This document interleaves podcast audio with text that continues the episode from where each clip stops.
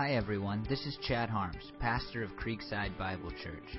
I want to thank you for taking time to listen to my sermon and apologize for the poor recording quality. This sermon was delivered as part of our outdoor church gathering, and there was a mishap with our audio input. We almost didn't post it here, but think the content is too valuable not to share. So please forgive the lack of quality. As always, thank you for taking time to listen. We hope that this sermon will help you learn and live more fully for Jesus. Hebrews 11, 1 and 2 begins, Now faith is confidence in what we hope for and assurance about what we do not see. This is what the ancients were commended for. What follows in Hebrews 11, if you're not familiar with it, is a list of some of the greatest men of the Old Testament in the Bible that ever lived. And it talks about the amazing things that they did because of their faith. And, and these men, many of whom you know if you've ever been around church, or even if you haven't, just if you pay attention to the phrases that you use on an everyday basis, really were responsible for changing the world, or at least their world, in some type of significant way. And the sad reality, and really is a sad reality, is that most of us I hate to be the bearer of bad news, I always do, but most of us will be, will live insignificant lives. I mean, let me just be honest with you. The truth is that, that most of you, when you die, nobody will remember within a generation or so what you accomplished. And here is just the one word difference between the men in the Old Testament, good news, it's only one word, and, and, and maybe your life. And that word is quite simply faith. You read Hebrews 11, it doesn't say that the men were perfect. It doesn't say that they were super creative geniuses. It doesn't say that they had something you don't have except maybe one thing, and that thing is faith. Over the next 10 weeks with a two week break in there, uh, we will be studying these lives. Actually, study is not even the right word. We will be exploring together the stories of these men as they are told to us in the Old Testament. And so for the next 10 weeks, we will be doing a, series called Stories of Old. And, and all I'll be doing is getting in front of you and trying to tell you stories that some of you have heard a hundred times in a way that is meaningful and good. And, and here's the hope. The hope for the whole thing is that you will see two things. First of all, that you can live a bigger, more profound, more important life. And second, you will see different nuances of this thing called faith that will allow for that great life to happen. And I think, if you were honest with yourself, I think all of us, we kind of want to be immortal, right? It's part of our obsession with with superheroes is that most of the time they're immortal, or at least they seem immortal, because you know 30 years later they make movies again and the guys are still alive. Uh, and so these guys never die. I mean, Batman continues to live. Superman will always live, and, and we have an obsession with this. Partly, I think, because we, somewhere inside of us, we want our lives to go on forever and ever. Everybody wants to leave a legacy. And the truth is, you cannot leave a legacy that lasts for eternity without faith. And without a big faith that is like some of these men that we will look at, we will examine, we will study together.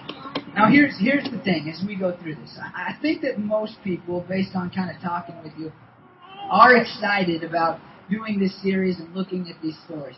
But but on the other side of that, there is a fear in in maybe you, uh, not so much in me, but maybe in you that says, I I've been in church a long time. I saw that you're preaching on Noah's Ark. I could tell you the story, young man. And, and so, what are you standing up there for, trying to tell me the story? And, here's here's what what I think. Uh, my niece is here. Leah, raise your hand. Uh, she's right back there. Uh, there she is. She's waving at you. Hi, Leah. Uh, she watches cartoons over and over and over and over again. For a while, they're staying with my parents, and my dad's sick of every cartoon that is in existence right now uh, because she watches them over and over and over and over again. And, and so my dad did a little research as a teacher, And what he found is that for kids, because they're learning to process things, they're, they're like seeing like an individual square on the TV, and so they they notice the bird that's flying one time when they watch it, but the next time they watch it, they're they're watching like the bottom right hand corner of the screen, and they're learning to process all of these things together. And the cool thing about the Bible, this is what I found to be true over and over and over, is that it turns all of us into little kids. Because when you approach Scripture, it doesn't matter how many times you read the story, if you really approach it seeking to kind of suck it up and take it in and, and learn from it and experience it and hear from God as He speaks to you through His Word, then what happens is you notice different parts of the story every time. And so, what I think will happen, if you have an open mind, you say, okay, I'm going to approach the story in a fresh way, I'm going to look at it again like a child, then maybe, hopefully, you will start to see these stories don't just speak to our children, they also speak to us as adults, and they have a lot to say about faith, what it is, and how it can turn us into people that change the world. Hebrews 11:7 declares, "By faith, when Noah when Noah warned about things not seen, in holy fear built an ark to save his family, by faith he condemned the world and became heir of the righteousness that is in keeping with faith. Once upon a time, not long after the creation and fall of man, the world was evil. In fact, the world was so evil that the Bible has this weird phrase. It says that the sons of God were marrying the daughters of man. Thousands of years later, it is impossible for us to know exactly what that meant, but that does not change the fact that it shows us just how wretched humanity and the spiritual realm of our earth had become. It had become so bad, in fact, that God looked down from heaven and with disappointment in his mind and his heart, he said to himself, I wish that I never would have created that. And as God wishes, God can do right. And so God looked down and he said, I will destroy it. I will destroy all of it.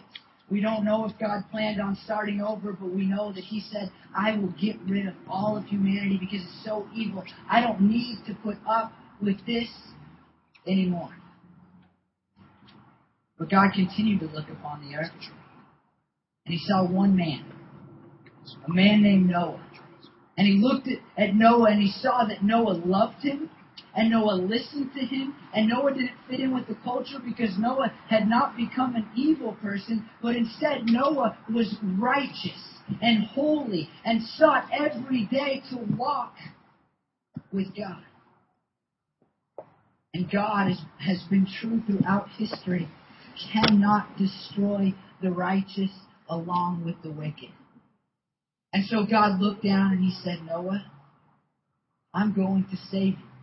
He said, Noah, I want you to build a boat.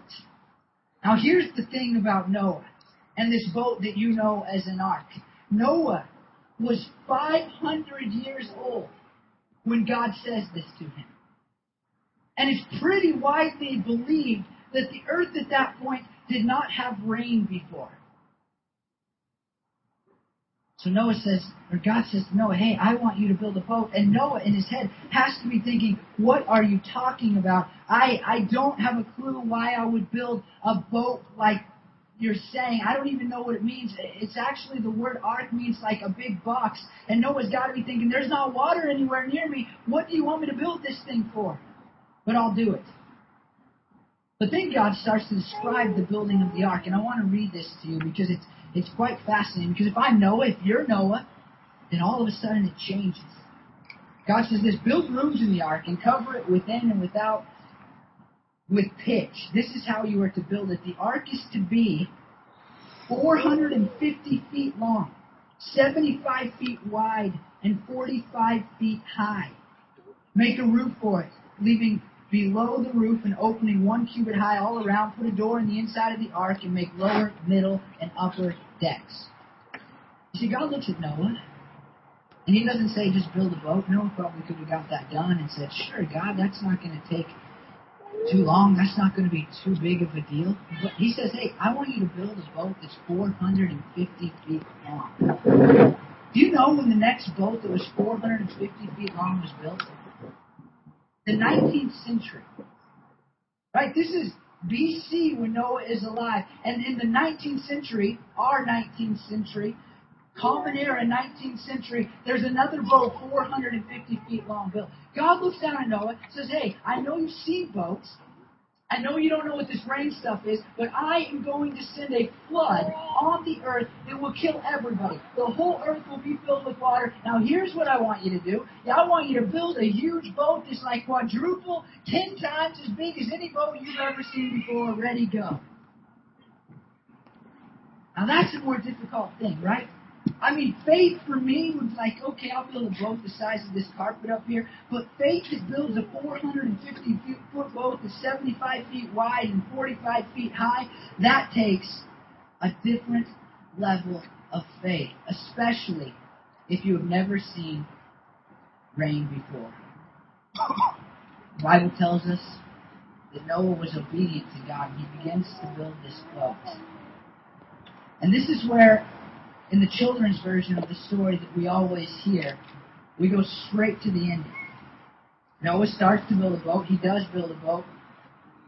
And then the animals get on it. And then there's a rainbow after a flood, right? But, listen to this. This is crazy. And this says something about faith that's so important for you. It's so important. Noah begins to build the boat. He pounds with the hammer. He saws with the saw. He works diligently for a month for two months, for a year, for two years, for 50 years, for 75 years. Noah builds an ark for 100 years. Think about that faith. I mean, every day when you're pounding on the on the nails, don't you wake up and think, should I do one more? I mean, don't you think that's Noah going, should I pound one more nail? I still haven't seen rain. God said there would be a flood, and I haven't seen any rain. So where's this? Where's this giant flood? Where is all this water going to come from? Should I saw this board? I mean, should I get up today and do this? There are a million other things that I can be doing. It is illogical for me to continue to work on this boat. Have you been there? I mean, maybe you've been there where you like you know God has told you something, you say, Sure God, I have faith, and then a day goes by and the faith hasn't seemed to really result in anything, and then a year goes by and maybe two years goes by and probably not a hundred for any of you, but but but you know, thirty years goes by and you think, I'm doing what you want me to do, God. But I'm not seeing any reason for it.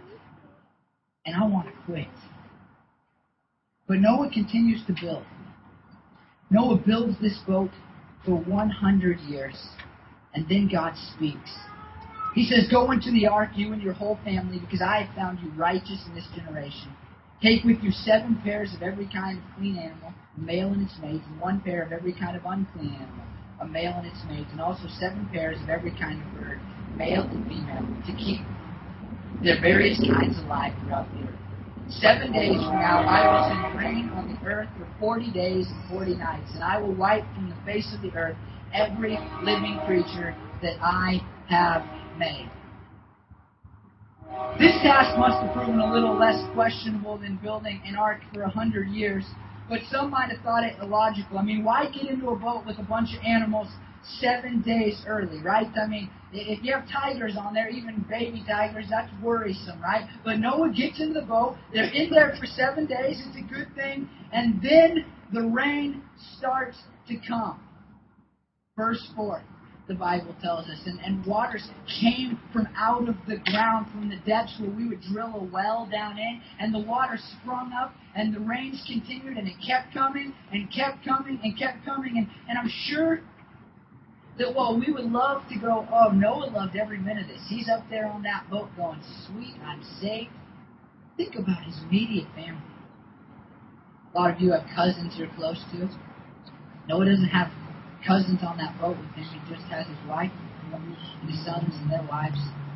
Noah's, I'm sure, thinking, my cousins are dying.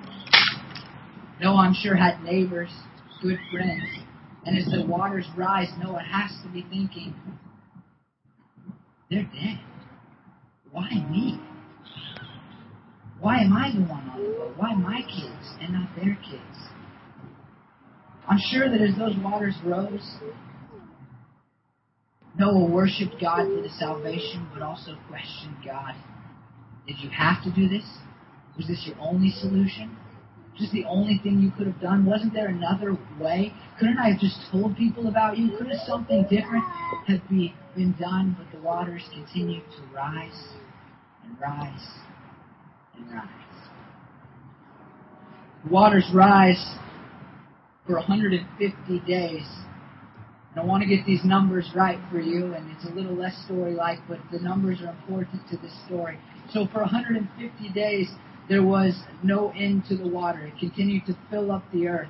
For 40 days and 40 nights, we know it flooded, but the waters were still there fully for 150 days. And then the ark comes to rest on the top of a mountain. 74 days after this, Noah looks out and he can see the tops of other mountains in the area. Forty days after that, Noah sends out a raven and a dove to see if there's actually a place for them to land. The raven just keeps roaming around. It's like one of the funny quirks of the whole Bible to me. It doesn't say the raven came back. It doesn't say he had a place to land. Read the story. The raven, it might still be flying around for all I know. The dove comes back because it doesn't have a place to land. Then seven days later, later, Noah sends out the dove again. This time it comes back with an olive branch in his mouth. Seven days later, Noah sends it out again, and the dove does not return, and Noah knows that the water is down. 22 days after this, Noah removes the cover from the ark, and then 70 days later, God commands Noah and his family to come out of the ark. Now here's what you need to hear, because this is nuts to me, this is crazy. It just, it's something that's forgotten in the children's version of the story. Noah is in this boat for 377 days. With his sons and their wives and his wife and a bunch of animals. 377 days.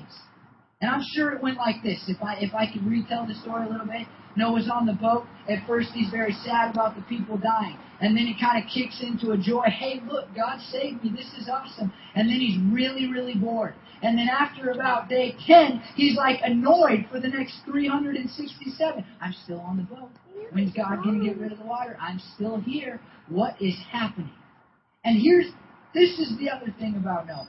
I mean, to build an ark for a hundred years is crazy. But but to still do what he does next, as we'll see in the story, after 377 days filled with smells of animals and sounds and and and your kids and their wives all in a tight quarters and and and your spouse without being able to get away. That'd be perfect for me, but I know some of you just be like, whoa, I'm still on the boat. And and and look, Noah gets off of the boat after all of that, after all of the questions, God, do you care about me? Did you forget about me? We're still out here floating around. I mean, this is terrible. This is not, are we going to run out of food? I don't know what's going to happen. Uh, this is not what I signed up for. Maybe, maybe I should have just died with the rest of them because maybe that was easier.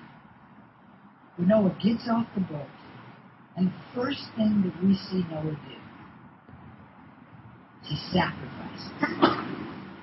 Sacrifices animals, which I also think is a funny part of the story. Hopefully he wasn't too attached after 377 days. Uh, but he gets off the boat.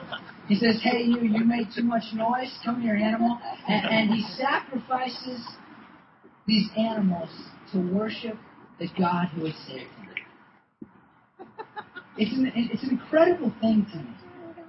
I mean, Noah looks, and in his faith, he says, I will be obedient. I will continue to be obedient for a hundred years. And then Noah, as soon as he gets off in faith, says, God, look, there was problems here. This wasn't that fun. I don't know why you had to do it, but yet I understand that you are God. I am not. And so here is my worship for you.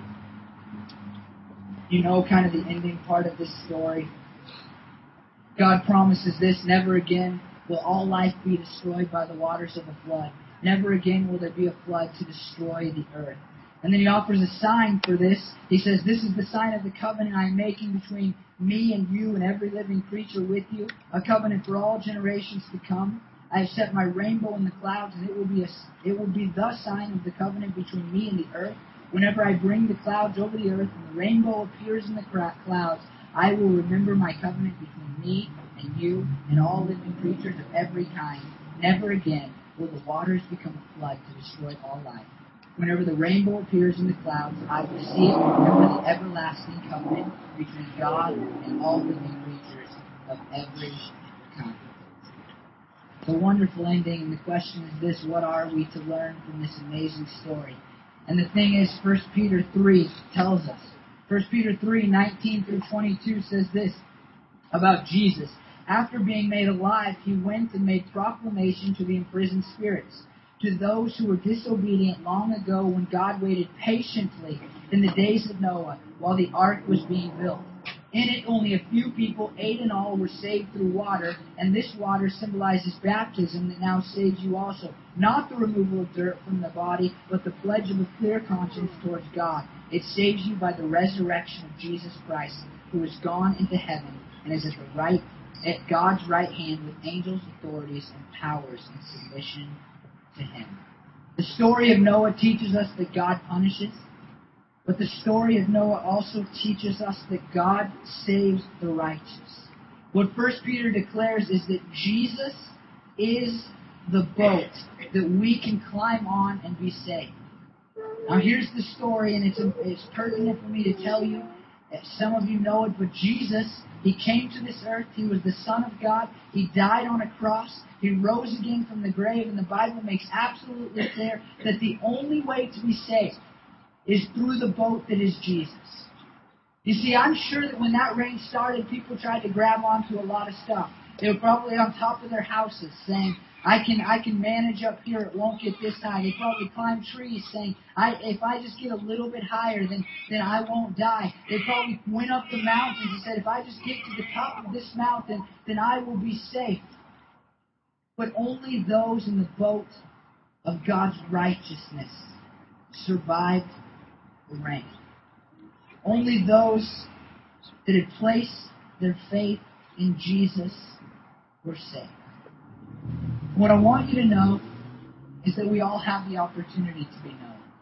And when we talk about a great life, a life that is world changing, the absolute first step in that is to place your faith in the story of Jesus and say, Jesus, I believe that you died for the sin, for the sins of the world. And here's here's your option. Your option is to make excuses. Noah had that option, right? Noah could have said, I didn't see rain before. I don't know what that is. Noah could have said, that's too big of a boat. Noah could have said, look, I've been building a long time and nothing has happened. You likewise can say things like this. I don't like the idea that God would punish me. There has to be another way. You can say things like this. I'm a pretty good person, so it doesn't seem like fair that God is telling me that I have to give my life to Jesus. That seems stupid to me. We could say, hey, I don't like I don't like this plan, I want another plan. But the truth is, Noah teaches this about faith. We can either make excuses or we can jump into faith and be saved. You cannot have both. You cannot make excuses, turn your back on God, say, God, sure, that's your plan. I don't really care, though. I'm going to do my own thing, my own way. I'm not going to build that long. I don't think that it's rational. You can make all of those excuses, or you can dive in, say, Jesus, I'm going to get on the boat that is you, and I'm going to have salvation. There is no middle ground. The story of the flood shows us that there is no middle ground. There is salvation through Jesus, or there is destruction. And you have the decision to be righteous through Jesus. And so this morning, what I want you to know as we look at this first story is that if, if you are going to be a person that lives a life that goes on for eternity, that, that does amazing things, then you have to get on the boat. You have to accept the gift of salvation from Jesus, and you have to give Him your life. Now, one more thing that's really important for us comes to faith because there are people. They're real people. I mentioned Katy Perry last week, in fact. Katy Perry, singer, you might have heard of her. She says, Jesus is something I come from and something I will go back to. And, and Jesus has a response for Katy Perry and for all of you who say, that faith thing, just getting onto that boat and really uh, going all out and saying, no matter if you ask me to build for a hundred years or if you make me stay in a stinky, smelly, loud boat for 377 days, no matter God, I give my life to you. Here's here's the excuse that too many of us make, too many of you make, and that is, I'll get around to it eventually. Right now, I'm enjoying my life. I want to do my thing, but eventually I will get around to it. Here is what Jesus says Matthew 24, 37 through 41. As it was in the days of Noah, so it will be at the coming of the Son of Man. For in the days before the flood, people were eating and drinking, marrying and being given in marriage up to the day of Noah, up to the day Noah entered the ark. And they knew nothing about what would happen until the flood came and took them all away. This is how it will be at the coming, the second coming of the Son of Man. Two men will be in the field, one will be taken, the other left. Two women will be grinding with the handmill, one will be taken, and the other left. The Bible makes very clear that you are stupid to wait to place your faith in the boat that is Jesus. Stupid is the only word I can give you because unlike the people who died in that flood, you have now heard the message of salvation. I have told you how you can get in the boat and be saved forevermore. And so if you wait and say, hey, I'll wait until I see the first drops of rain, I'll wait until I see a little bit of water until I understand it more than you might wait too long and be destroyed with all of humanity who has not given their lives to Christ. And so what I want you to know this morning is that from this story of old, this Noah's Ark story that you know so well, it's not just this, this story of, wow, there's a rainbow and a bunch of animals The story that declares you have a choice to make. You can make excuses, or you can give your life to Jesus, place your faith in Him, accept His righteousness, and be saved. And it's a story that reminds us that we need to do that now and later. We pray, to the Lord, I ask that you take this story and you just impress it upon our hearts. Thank you that you saved humanity through this man and Noah and through his children. And I, I pray, God, that, that we, right from the outset of this series, that you take us all, all over the topic of faith and all around it, God. I pray that right at the beginning, every person here would be there in their hearts that they have decided to get into the boat and decided to give their lives Lord, I pray for the people here who are making excuses. Pray for the people here, God, who who are clinging to addictions, who are clinging to their wants and desires, who are holding tight to the things of this world and saying, well, I want this, you know, refusing to get on the boat because of those things. And I pray that this morning would break the, the, bondage, God, of those things, and they would they would just give their lives to you, God. I want every person that, that hears this, I want every person, God, to, to come to salvation. I want I want our boat to be so full, God, that that that we have to build a bigger boat, Lord. Uh, and, and so I pray, Lord, you move in people's hearts. My words will do nothing, God. Even the story alone will do nothing to talk these people into giving their lives to you. But you, Jesus, and the Holy Spirit, can draw them to yourself. And I pray that you draw them in a special and unique way this morning. Lord, for those of us who have got onto the boat, Lord, we see parallels to our lives. Maybe we started to build the boat even, and, and God, we, we placed our faith in you that way, and we're thinking it doesn't seem to matter. Maybe God, we've been we've been on the boat a long time, and, and, and we're thinking, wow, I'm just being tossed around by the winds and waves. It smells, and life is difficult and hurtful. I pray for, for those of us in that situation, God, that you would remind us, Lord, that ultimately life will be good, that ultimately we will sit in your presence and worship you and make it rain, Lord God. I pray these things